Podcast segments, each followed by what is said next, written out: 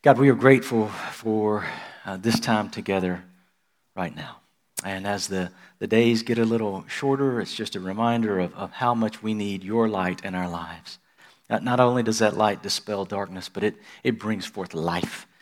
And since you are the light of the world, that means you're also the giver of life. And for that, we are thankful.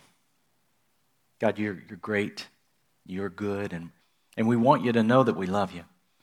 And as we have gathered this morning to celebrate the good news that you have given to the world, remind us that it, it is our purpose to offer that good news to others, not only in our words, but also in our deeds of love and mercy and peace and justice. God, we pray for those individuals on our hearts and our minds that, that need you to step in right now. Those that are hurting or lost or confused of purpose or they're lonely or depressed or they're physically ill, we ask that you intervene in such a way that your peace and your presence is felt at this very moment. God, we thank you for your church and the people that make it up. We thank you for Grace Community Church here in town and, and the fact that we get to labor beside them to bring the gospel good news to make disciples of Jesus Christ. We pray for their leadership and, and their congregation as they fulfill the calling that you have on their life. And God, we ask that you be with us as well, right here, as we make uh, commitments to, to Jesus Christ and his, his church. Uh, don't let them be empty promises, but rather bold declarations of faith that express themselves in action. Instill in us hearts of great joy and, and courage to serve you and to serve one another. Lead us in the direction you want us to go and empower us to accomplish the mission that you've set out for us. Give us a big dose of holy boldness, God, so that we may be the people of the resurrection. And now, God, just hear us collectively as we pray the prayer that Jesus taught his disciples when he said, Our Father, who art in heaven, hallowed be thy name. Thy kingdom come, thy will be done, on earth as it is in heaven. Give us this day our daily bread, and forgive us our trespasses, as we forgive those who trespass against us. And lead us not into temptation, but deliver us from evil. For thine is the kingdom, and the power, and the glory forever. Amen. Amen. Well, good morning again, everybody. It is a big day in the life of the vine here at Cabot. And um, I, I, I, know that sounds uh, strange when we start talking about um, we're all, it's kind of membership Sunday and we're going to start joining the church. And I know it sounds strange because many of you have been a, a church member your whole life.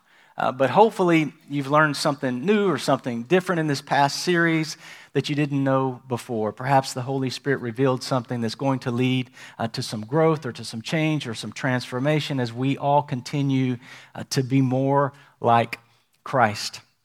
So, I've had a lot of comments about this, this last series that we've been in. Um, and really, the most common comment was the fact that people just really didn't put much thought into the fact that most of the New Testament is just full of um, instructions and guidance on how to be a church member. Uh, since we look at the Bible really as the kind of the expert advice or this blueprint for living, sometimes uh, we forget or take for granted that, that the, the early Christians were they were learning this as they kind of went along, right? They were, they were learning to do life together in a new way. Uh, Christianity didn't exist before Jesus, obviously, and so uh, that meant that the, the believers were all kind of transforming and making this paradigm shift. And like the, the Jews uh, who placed their faith in Jesus Christ, um, they were having to kind of switch from an old covenant to a new covenant, and that was challenging the, the non Jews or, or the pagans, um, they were going from a, a lifestyle that had very little discipline or self control to a lifestyle that demanded discipline. Uh, the root word there being disciple, right? Um, all, of these new Christians were just kind of figuring it out. And so, so the writers of the New Testament, they wrote these letters to churches in, in Rome and Philippi and Ephesus and other places and to other people as sort of a, a how to guide. And, and for the past 2,000 years, these letters have provi- been very helpful in providing uh, some valuable information on how to develop a church and how to organize a church and how to, to grow spiritually and, and, and just a spiritual understanding of greater things that are of heaven. Uh, but, but as with any set of instructions, we're bad about this. Um, we can turn them into a formal to do list, right? Like this, uh, a formula for success. Like if you'll just do these things, then you got it. And if you don't do these things well, then you don't have it. Our human nature really is to try to control things. And if we can turn Christianity into a set of rules um, that we either follow or don't follow, then we think that that's going to kind of tell us where we stand with God. Oh, they're following the rules. Oh, they're not. They're sinners. They're bad. You know, that type thing. And so um, th- it's the same thing that the, that the Jews did early on, right? Uh, they boiled down the Word of God to this list of commands and just did their best to follow all of them. Uh, that's not what the New Testament was intended to be. It's not what it was intended to do. Its intent really was to show the fulfillment of the promises of God from the Old Testament.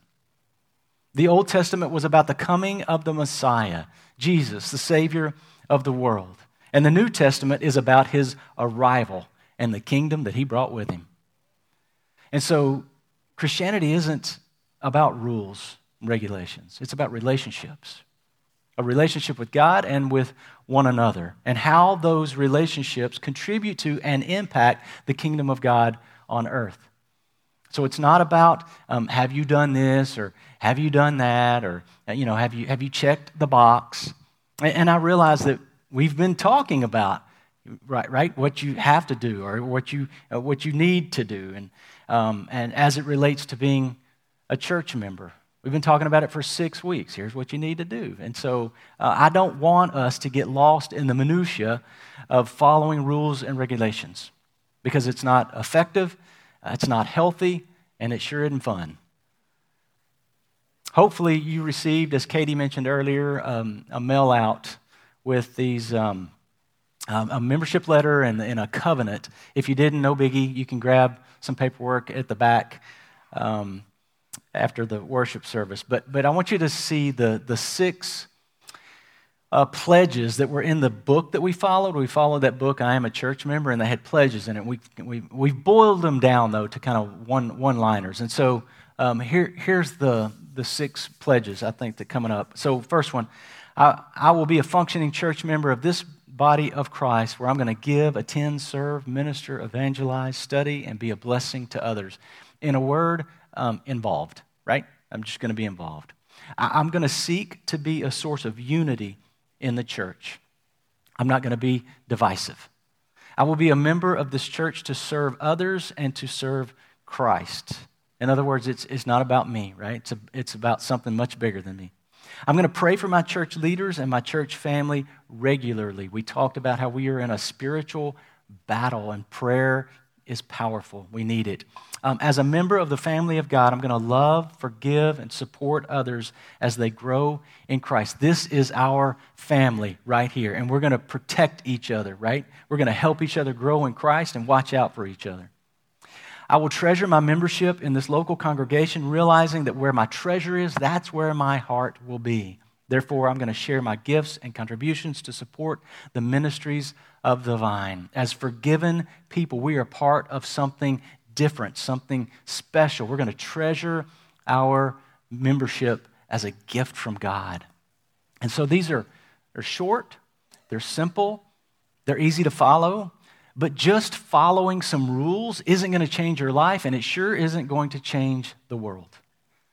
Even though the New Testament lays out some some expectations for Christians, those expectations don't naturally translate into a love for the church or a passion for its mission. Therefore, it is possible to approach the Christian life in a very legalistic manner, to where you're just kind of going through the motions of being a Christian and you're doing what religious people are expected to do. So, how do we avoid that? because that is a, that's a trap our enemy lays for us. But how, how do we avoid that? How do, we, how do we get the passion that the disciples had?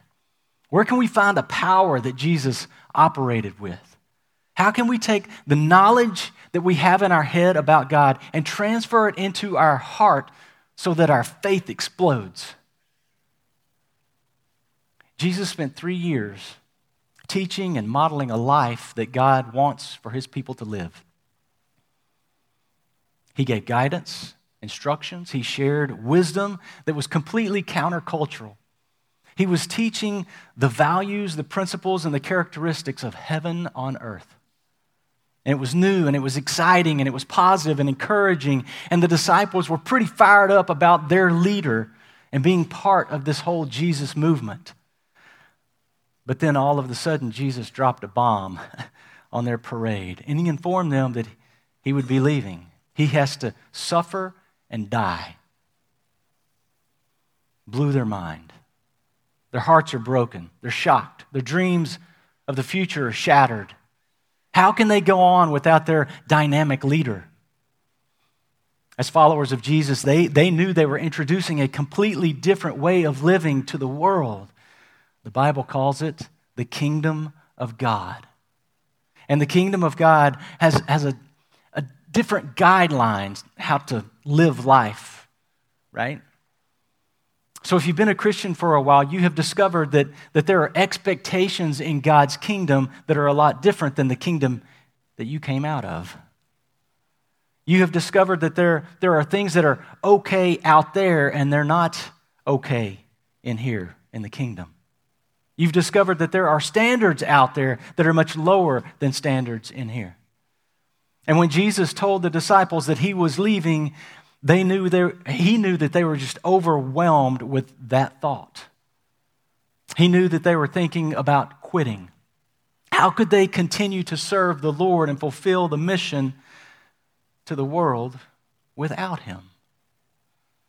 They felt defeated. The battle hadn't even begun. So Jesus tells them in John 15 in John 14, 15. And this was his way of comforting them and encouraging them so this is extremely important.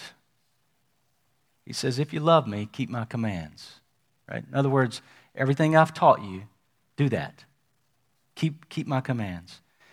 And if you do that, I'm going to ask the Father, and He will give you another advocate to help you and be with you forever the Spirit of truth. Jesus recognized our human inability to live the Christian life without the third person of the Trinity the Holy Spirit. And, and what we find in the Bible is this, this book called Acts. And Acts was written to describe and to illustrate the ministry of the Holy Spirit. And so let me share with you uh, what Luke recorded in the book of Acts. I'm just going to read a little bit out of uh, chapter 1 and the first few verses out of chapter 2.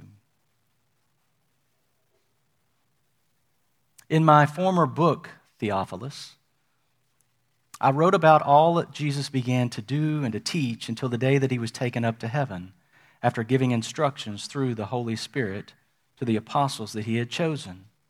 After his suffering, he presented himself to them and gave many convincing proofs that he was alive. He appeared to them over a period of 40 days, and he spoke about the kingdom of God. On one occasion, while he was eating with them, he gave them this command do not leave Jerusalem, but wait for the gift that my Father promised, which you have heard me speak about. For John baptized with water, but in a few days you will be baptized with the Holy Spirit. Chapter 2. When the day of Pentecost came, so they're in Jerusalem, they're waiting, they're doing what Jesus told them to do. Pentecost was a, a celebration, a, a feast that the Jews had for the first fruits of the wheat harvest. And so they're all there celebrating Pentecost. And when Pentecost came, they were all together in one place, not just 12 of them. Scripture says there were 120 of them. Suddenly, a sound like the blowing of a violent wind came from heaven and filled the whole house where they were sitting. And they saw what seemed to be tongues of fire that separated and came to rest on each of them. All of them were filled with the Holy Spirit and began to speak in other tongues as the Spirit enabled them. After that day, nothing was ever the same again. For the world, by the way.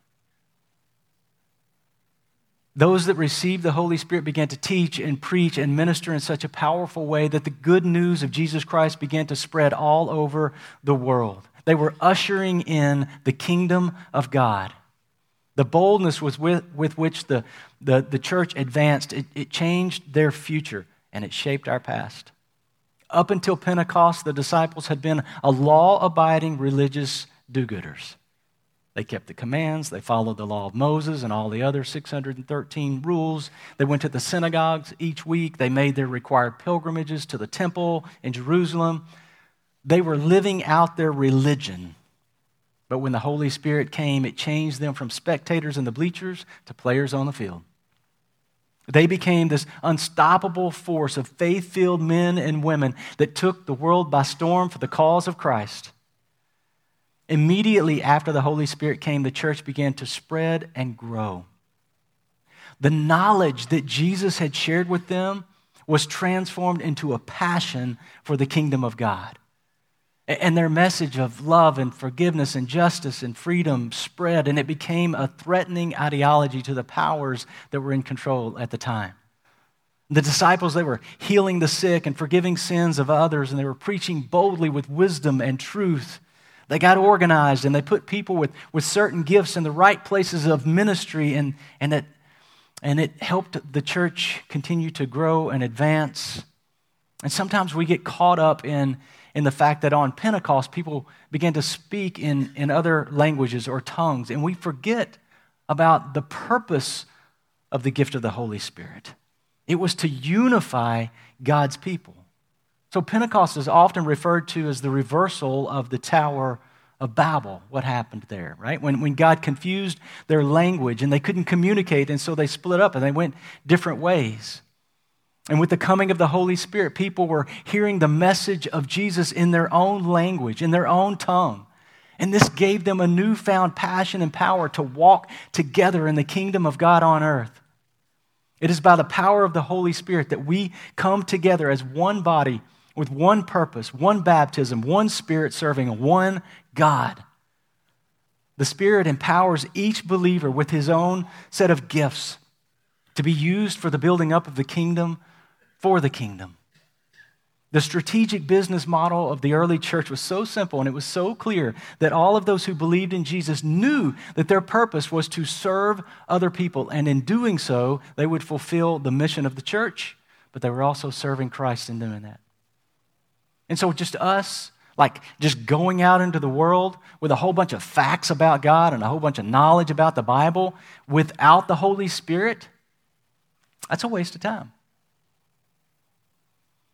The challenges that we face in life, the stress, the worry, the relationship problems, the, the work issues, the dysfunctional family dynamics, the spiritual battles, or whatever it is, these will not be overcome because you come to church on a Sunday and get some information about Jesus.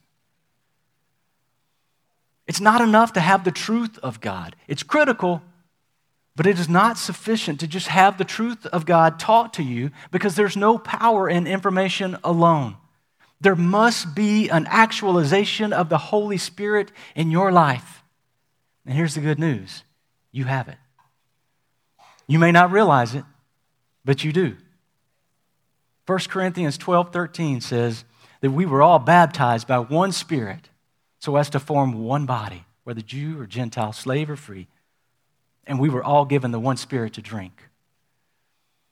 Jesus told his disciples to go to Jerusalem and wait for the Holy Spirit because he knew that if they just went out on their own, teaching what he had taught them, that they would be met with such resistance they would want to give up.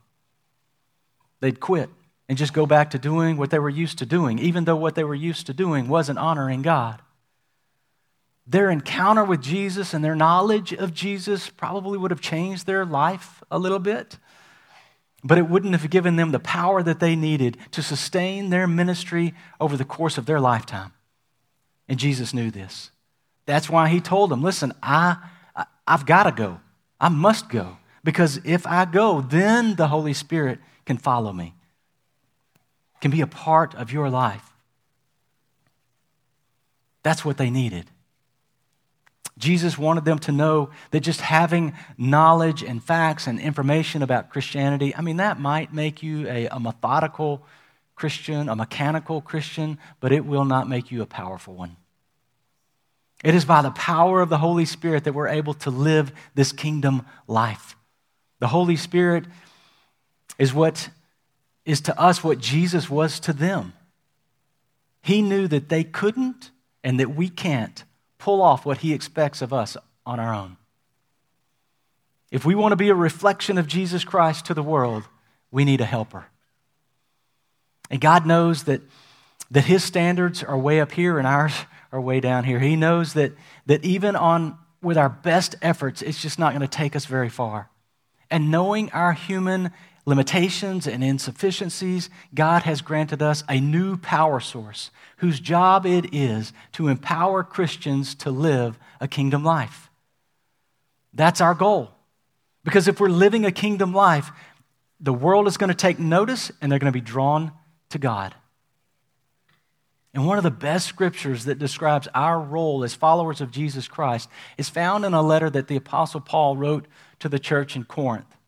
It's here that he discusses uh, the ministry of reconciliation, and he uses the term ambassador to describe our role and, and our function. So here it is 2 Corinthians uh, chapter 5, beginning with verse 17. Therefore, anyone if anyone is in Christ, the new creation has come. The old is gone, the new is here. We talked about this last week, right? That, that when you place your faith in Jesus Christ and, and symbolically express that with a baptism, you're taken out of the old you, out of Adam, and you are placed into Christ. All of this is from God, who reconciled us to himself through Christ and he gave us the ministry of reconciliation that God was reconciling the world to himself in Christ, not counting people's sins against them. And he has committed to us the message of reconciliation. We are therefore Christ ambassadors, as though God were making his appeal to the world through us.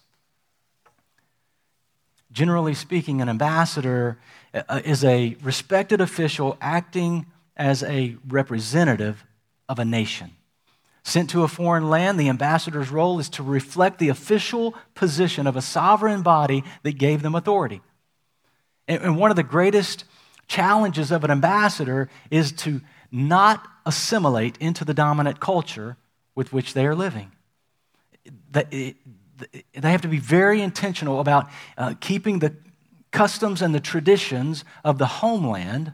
Otherwise, they're going to be influenced to make decisions that are not in the best interest of the country that they represent. And the longer they're immersed into in a foreign country, a foreign land, the more likely they are to forget who or what they represent. This is what happened to the Israelites when they were in exile for so many years. Uh, many of them forgot that they were God's chosen people and they just kind of blended into the culture around them. But, friends, we, we represent another kingdom, a different kingdom. And it is our responsibility to reflect the official position of heaven. We may be in this world, but we are not of this world. Empowered by the Holy Spirit, we must take the message of our King to the ends of the earth, imploring men and women everywhere to be reconciled to God and to one another. And as members of the body of Christ, and as members of the vine at Cabot, this is our Christian witness. This is our mission. Let's pray. God, we thank you so much for allowing us to be ambassadors of you, representing a whole different world. But God is challenging sometimes. Sometimes we, we just we forget. We've, we've blended our American lives with Christianity so much, sometimes we don't know where the line is. And so our prayer, God, is that you would continue to, to open our eyes and reveal things to us and just pour out more of your Holy Spirit into our hearts and our minds so that we can clearly see what we're called to do, who we're called to serve, and what this life is really about. God, I thank you for all these individuals in this room here today. And my prayer is, God, that is that when we look at each other, we see each other as, as family. That we, we are the body of Christ here at the Vine at Cabot. And that we truly do love one another. And we want to serve each other. We want what's best for each other. We want to see spiritual growth happening and lives changed and bonds broken, addictions stopped, marriages healed. God, we just want you to work in us and through us in a powerful way. We ask it in Jesus' name. Amen.